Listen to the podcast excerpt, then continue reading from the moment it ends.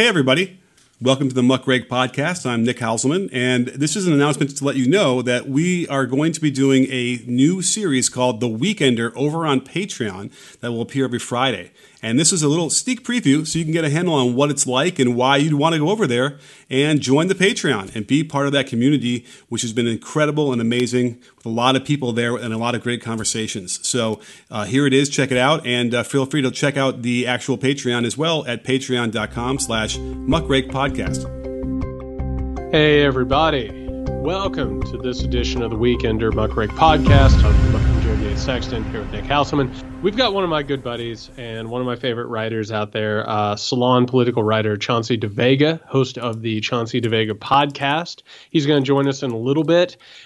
Personally, when you hear this, I will be on spring break, and the life of an academic. Right? I am transitioning right now into what I call vacation, Jared.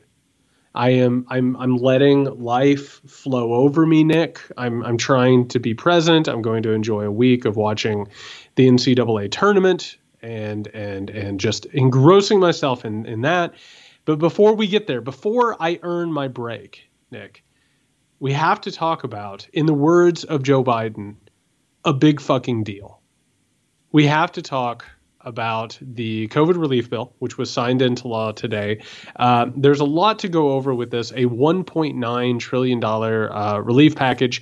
I would argue it probably should be even larger than $1.9 trillion, but that's neither here nor there. It is a massive relief package that got passed with Nick, can you check our stats here? How many Republicans voted for that? None. Wait, no, that can't be right. We're in the middle of a generational pandemic and a bleeding economic crisis. Let me check. Yeah. Zero. Hey, refresh. Zero? Yep. Zero. Didn't stop, is it Portman from celebrating the part of the bill that helps people working in restaurants? Oh, man, they are. Wait, was it Portman? I think it's Portman, right? I got to check. I've stopped keeping track of these people. I'm just, it's more or less a nebulous blob at this point, but we have this, we have this relief bill, which was sorely needed. And, meanwhile, the reaction to it, I don't know if you've been paying attention to it. It has been frustrating in a lot of different ways.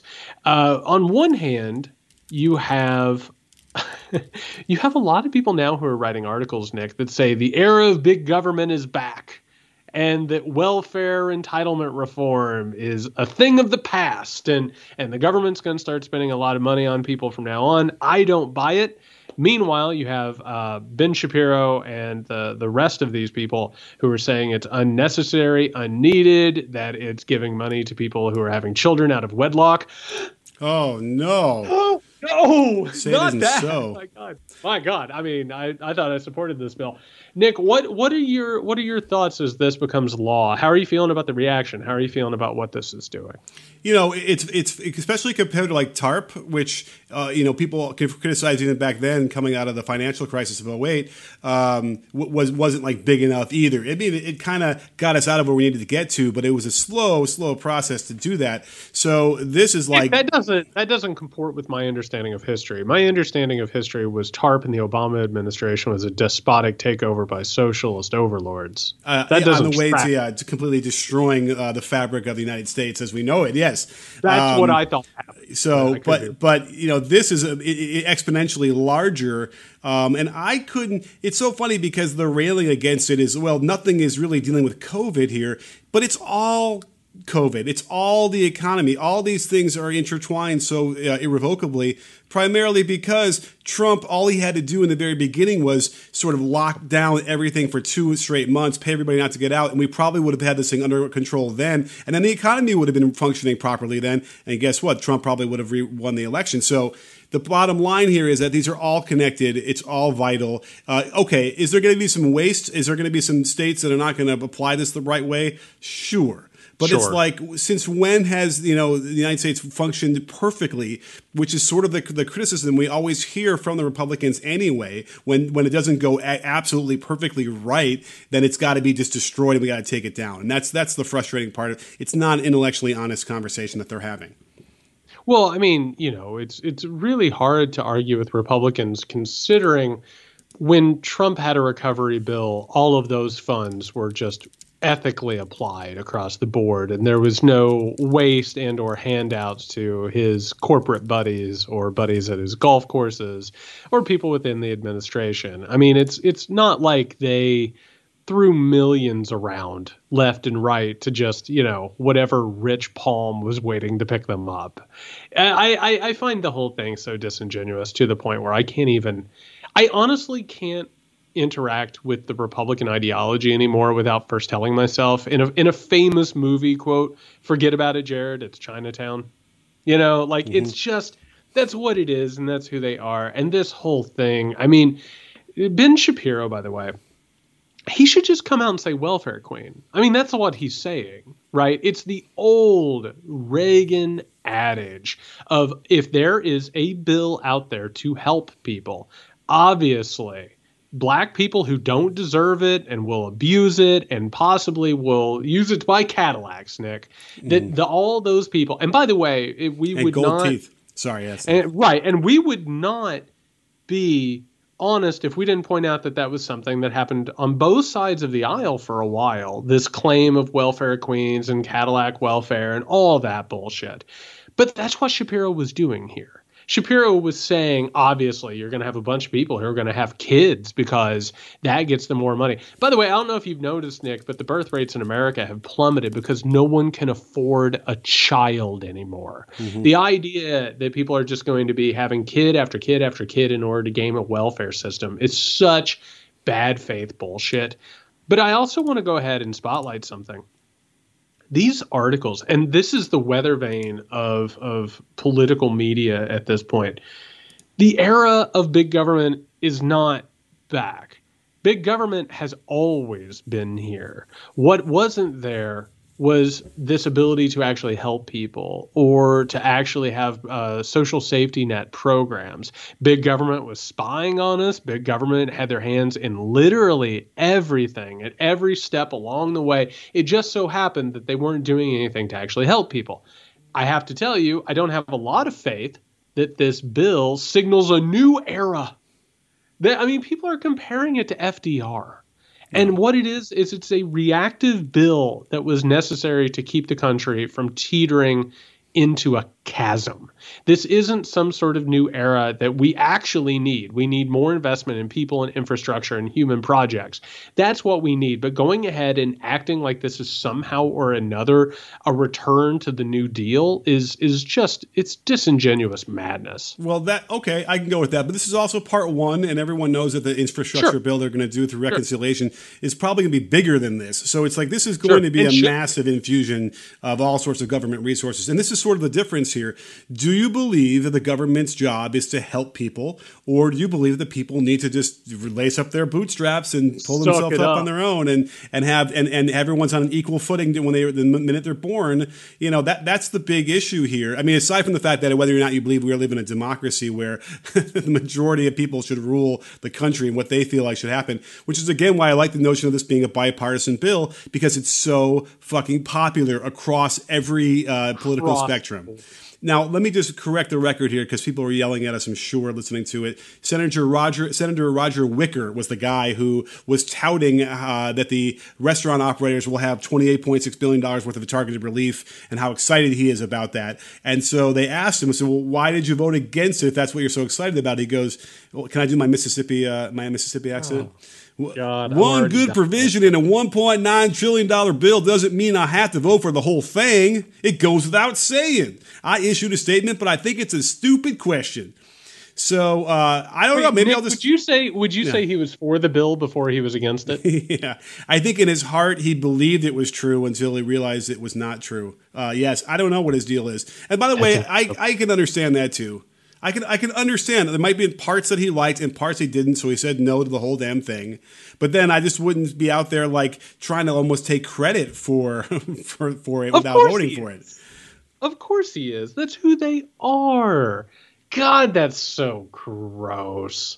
That's so gross. Is it as gross as trying to take credit for the vaccine? For a vaccine that Mr. Trump just blasted out there. It's really sad that he obviously has nobody working for him, because he wrote this. Trump writes this missive that's like so poorly written as it is, and it's embarrassing. Nobody who has any intelligence would ever written that on their own. Somebody, I wish I remembered who, but somebody out there took this. And for those of you who haven't seen it, because hopefully you have a healthier distance from the in and outs of politics than some of us, I salute you. Trump released a statement, and it was like, just want to remind everybody you wouldn't have a vaccine if it wasn't for me. And by the way, made sure to go ahead and use like a xenophobic, anti-Chinese name for the flu. And, you know, and somebody took it. I wish I remembered who. They took it and they pasted it into Twitter, and they figured out that he had written it as a tweet. Like it was almost exactly 280 characters. Oh, wow. Yeah, he's sitting at home just really banging them out, which I think is wonderful. I would love an expose. And I don't like thinking about Trump, and I don't like Trump coming up in public conversations, but I need a massive deep dive feature article that takes 2 hours to read about what Trump is using instead of Twitter, like where he's counting his numbers out. It's so pathetic. And we need to remember this. And I know that a lot of people, and I actually posted this message because I wanted to talk about how pathetic Trump was. And immediately everyone's like, don't repost what Trump says. And I was like, okay, that makes sense. But we do need to remember, first and foremost, because he's like a Rosetta Stone of the Republican Party. You know what I mean? Like, yeah, he is the Republican Party stripped of any veneer of logic or professionalism or humanity. And he is what they are, you know. And, you know, we're going to talk Chauncey DeVega here in a minute, and I'm sure Chauncey will have some stuff to say about that. You know, I think it's important to remember how disgusting and pathetic this guy is, and how disgusting and pathetic the entire movement on the right is. I'm sorry, you vote against this and somehow or another you're taking credit for the money that's going to go to restaurants and like tourist businesses. Like, how disgusting can you be? Really? Yeah. I mean, but to him, I'm sure it's just politics, right? This is what politics is. You take credit for as much as you can, and you get out of, you know, the blame of anything else that you might have done that that's attributed to you. That is what the Republican Party is. And it doesn't seem to matter anymore. I mean, I think that's also one of the bigger issues. It seems like at some point in the history of our country, you couldn't really get away with doing that without getting hurt at the polls, at the very least. And that was something that kept you perhaps behaving. I mean, listen, I don't want to give a sunny version of like what politics has been like, you know, even 50, 60 years ago. It was awful. But, you know, at some point, and then this is the norms that were destroyed that, you know, that Donald Trump did. This is the kind of behavior that's now, you know, tolerated and expected, encouraged. Dude. Yeah. Tucker Carlson. Ooh. Last night came out talking shit about women in the military. Like, in the middle of a pandemic, in the middle of an economic crisis.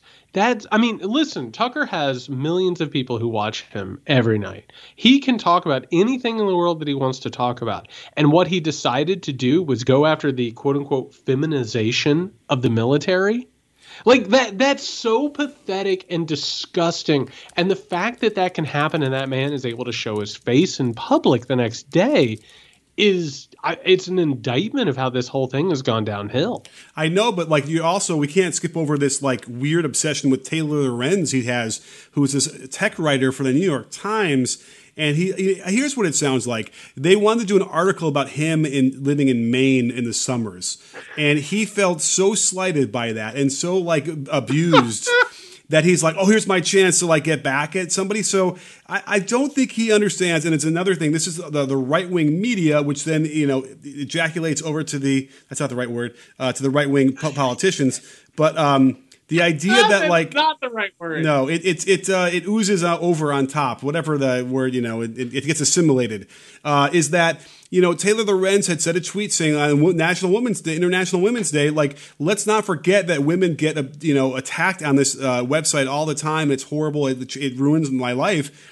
And they keep trying to now say that, you know, anybody who disagrees with her, that's what ruined her life, as if it was a disagreement. She's a tech writer. She's not writing these think pieces about the Republican platform and how horrible it is. But people will say the most horrible, heinous things to her. And we see this with women across the board on the internet. And, these assholes on Fox News are trying, or certainly Tucker is trying to like minimize this to make it simply seem like, you know, nobody can be criticized.